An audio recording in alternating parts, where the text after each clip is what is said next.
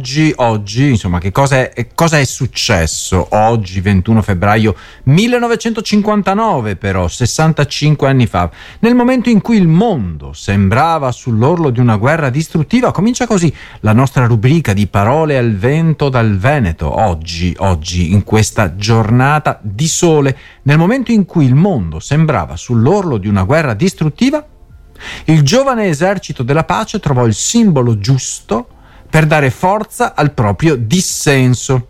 Da qui in poi non smise mai il simbolo, eh, la pace continua ad essere evocata eh, anche inutilmente purtroppo, da qui in poi non smise mai questo simbolo di comparire su bandiere, cartelli e guance, l'avete già presente qual è il simbolo, un cerchio con tre linee dentro, ogni qualvolta in ogni luogo della terra in cui bisogna fermare il ricorso alle armi compare questo simbolo, non so se lo vedete in radio, impossibile.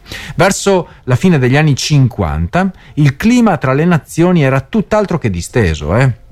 Quindi quando si dice che belli i tempi passati rispetto a quelli di oggi, si vede sicuramente la nefandezza dei giorni nei quali viviamo, ma si dimentica quella nei quali vivevamo chi era vivo. Nonostante fossero così lontani gli orrori vissuti durante la seconda guerra mondiale, negli anni 50 continuava ad essere un periodo molto molto complicato. Il mondo era diviso, il mondo occidentale, in due grandi blocchi rappresentati dalle due superpotenze, Stati Uniti da una parte e Unione Sovietica dall'altra parte, e in mezzo un come, come, dire, un ciclo, no? un ciclo, un ciclone di paesi alleati eh, a, a, queste due superpotenze. Dal, control, dal, controllo sui governi fantoccio alla conquista dello spazio, chi si ricorda il primo uomo sulla Luna? Beh, questi timori giustificati dalla forza distruttiva dei nuovi armamenti a disposizione degli eserciti e in particolare delle armi nucleari, contro questo scenario si formò in quegli anni un movimento di protesta noto come Direct Action Committee Against Nuclear War, DAC.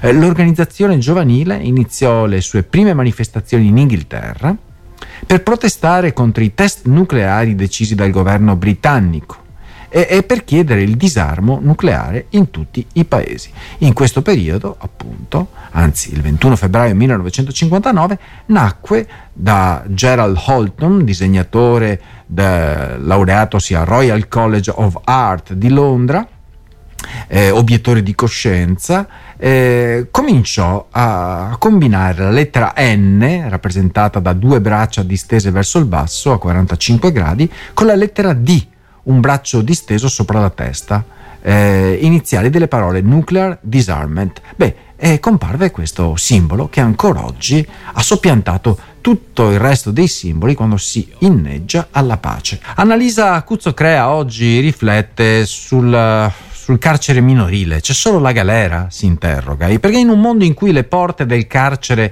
si spalancano sempre più ampie per accogliere i giovani trasgressori, è essenziale interrogarsi sulle radici del fenomeno di violenza eh, insomma, eh, di illegalità eh, giovanile. Non c'è bisogno di guardare solo alle storie drammatiche eh, di ragazzi finiti dietro le sbarre per comprendere la portata del problema.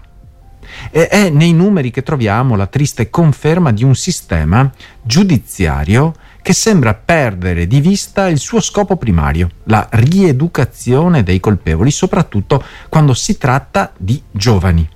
Le statistiche rivelano infatti un'ascesa preoccupante delle detenzioni legate alla droga e un aumento delle custodie cautelari nei confronti dei minori, eh, relegando molti di loro a un limbo di attesa in carcere anziché offrire loro percorsi di rieducazione in comunità, ad esempio.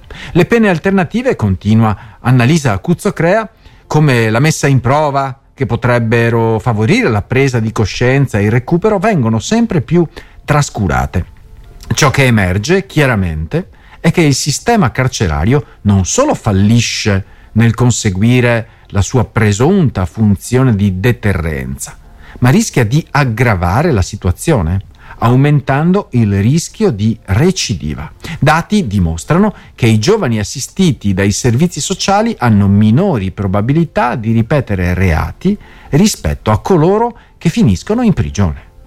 Beh, nonostante la carenza di assistenti sociali e le prove schiaccianti contro l'efficacia del sistema carcerario, si eh, continuano a varare leggi punitive che sembrano più volte allontanare la possibilità di una reale riabilitazione per queste giovani vite.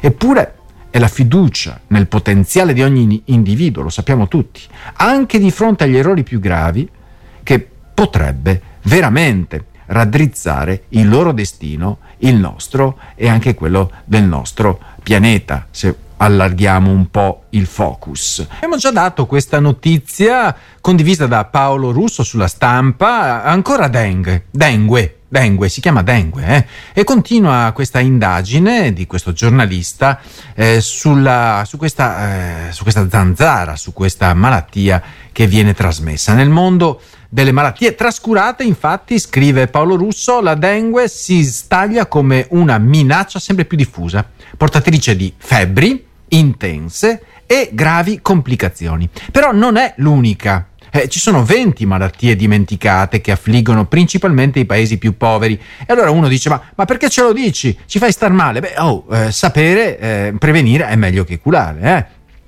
E queste malattie lasciano nell'ombra la ricerca e la cura, ehm, sebbene abbiano un impatto devastante in termini di mortalità e contagio, sono spesso ignorate perché colpiscono regioni prive di risorse per affrontarle adeguatamente.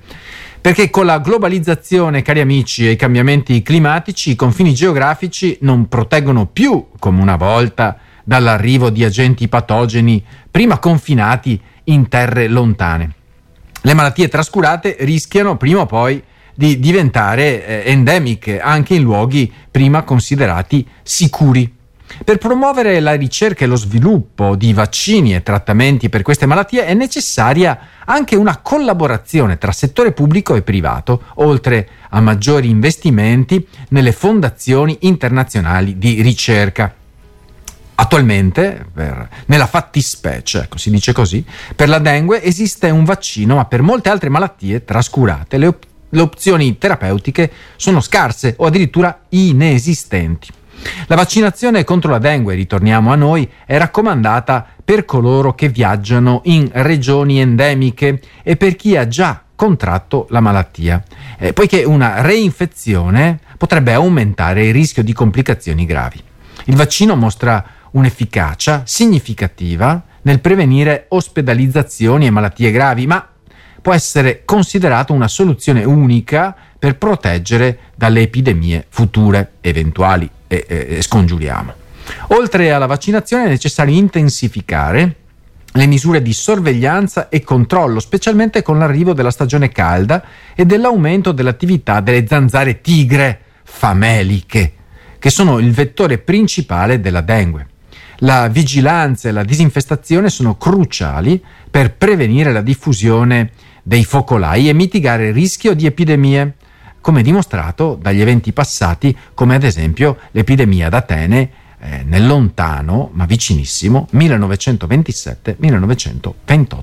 La Padania soffocata. No, eh, no, no, ho cercato di fare la voce di Umberto Bossi, ma non ci sono riuscito perché Mario Tozzi scrive un pezzo che io ho intitolato così, è un titolo veramente grezzissimo, La Padania soffocata. Però nella pianura padana, scrive Tozzi, lo smog soffoca l'aria e la vita stessa. E certamente, eh, non è una scoperta recente, ma una realtà ben nota ai suoi abitanti e confermata dalle rilevazioni costanti importanti dell'ARPA Lombardia, Veneto ed Emilia Romagna. Lo posso testimoniare. L'inquinamento atmosferico, con particolare attenzione alle micropolveri PM2.5, costituisce infatti una minaccia per la salute pubblica causando migliaia di morti premature ogni anno a causa di malattie respiratorie correlate.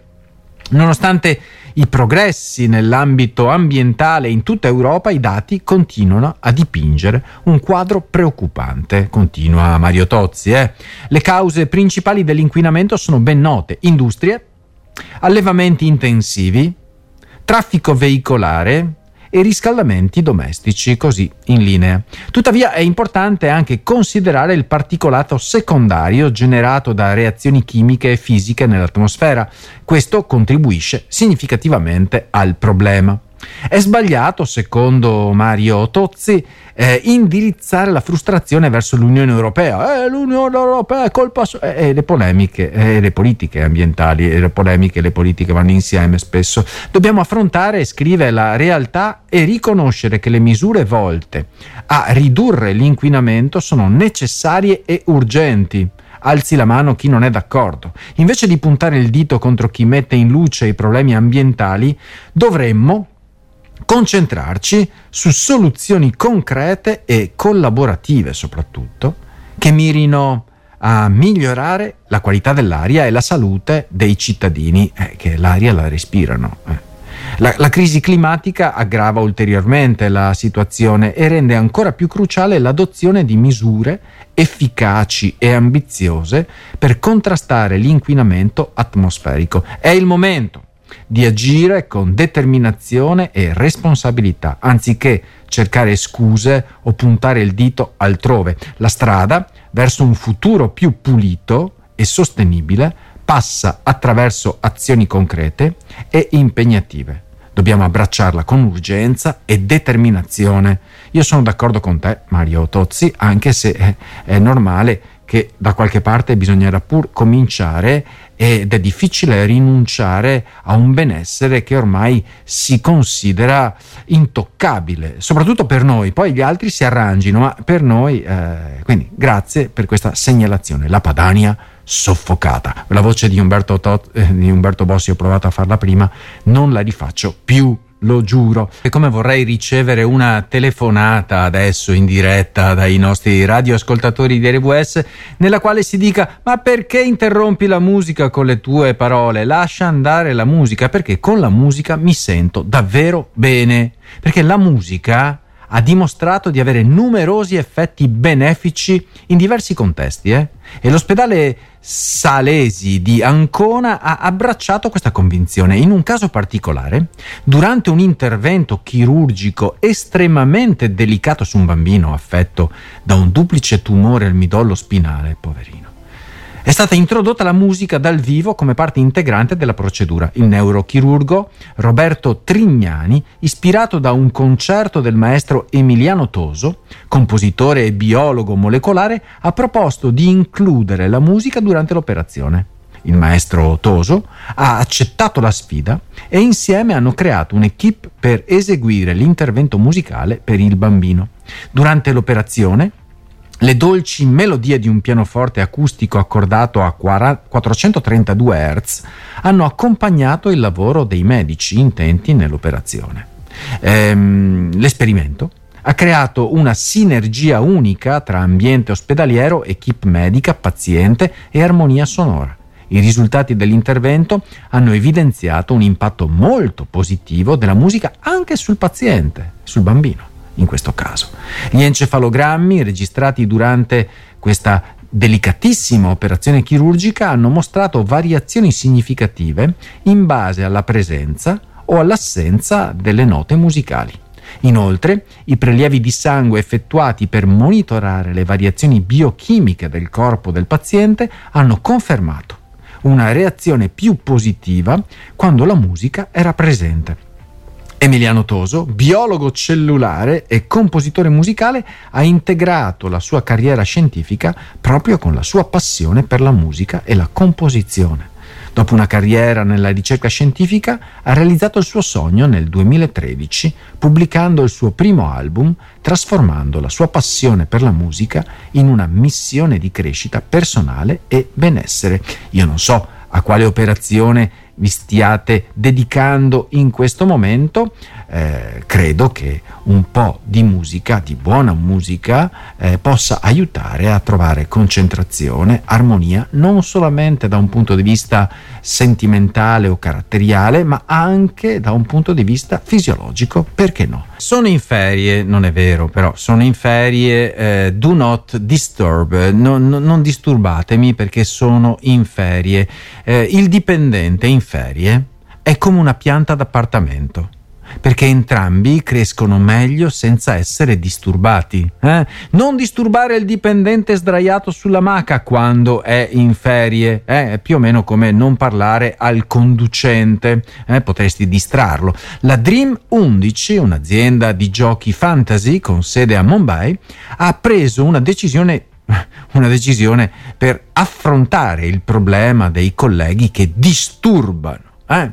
coloro che sono in ferie. Lasciateli stare. Per rispondere alle lamentele dei dipendenti che si sentivano in colpa nel non rispondere durante le vacanze, l'azienda ha introdotto una multa di 100.000 rupie, circa eh, 1135 euro, per chiunque contatti i colleghi in ferie per motivi lavorativi.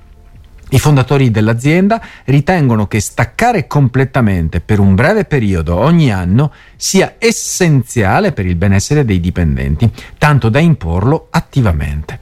Una volta all'anno, per una settimana almeno, gli impiegati vengono esclusi completamente dal sistema produttivo aziendale nell'obiettivo di permettere loro di uscire dalla routine lavorativa e di favorire il recupero del benessere mentale. Questa decisione, cari amici di RWS, riflette una consapevolezza crescente dell'importanza di bilanciare lavoro e vita personale e dimostra un impegno concreto da parte dell'azienda nel promuovere il benessere dei propri dipendenti. Non disturbare il dipendente sdraiato sulla maca quando è in ferie.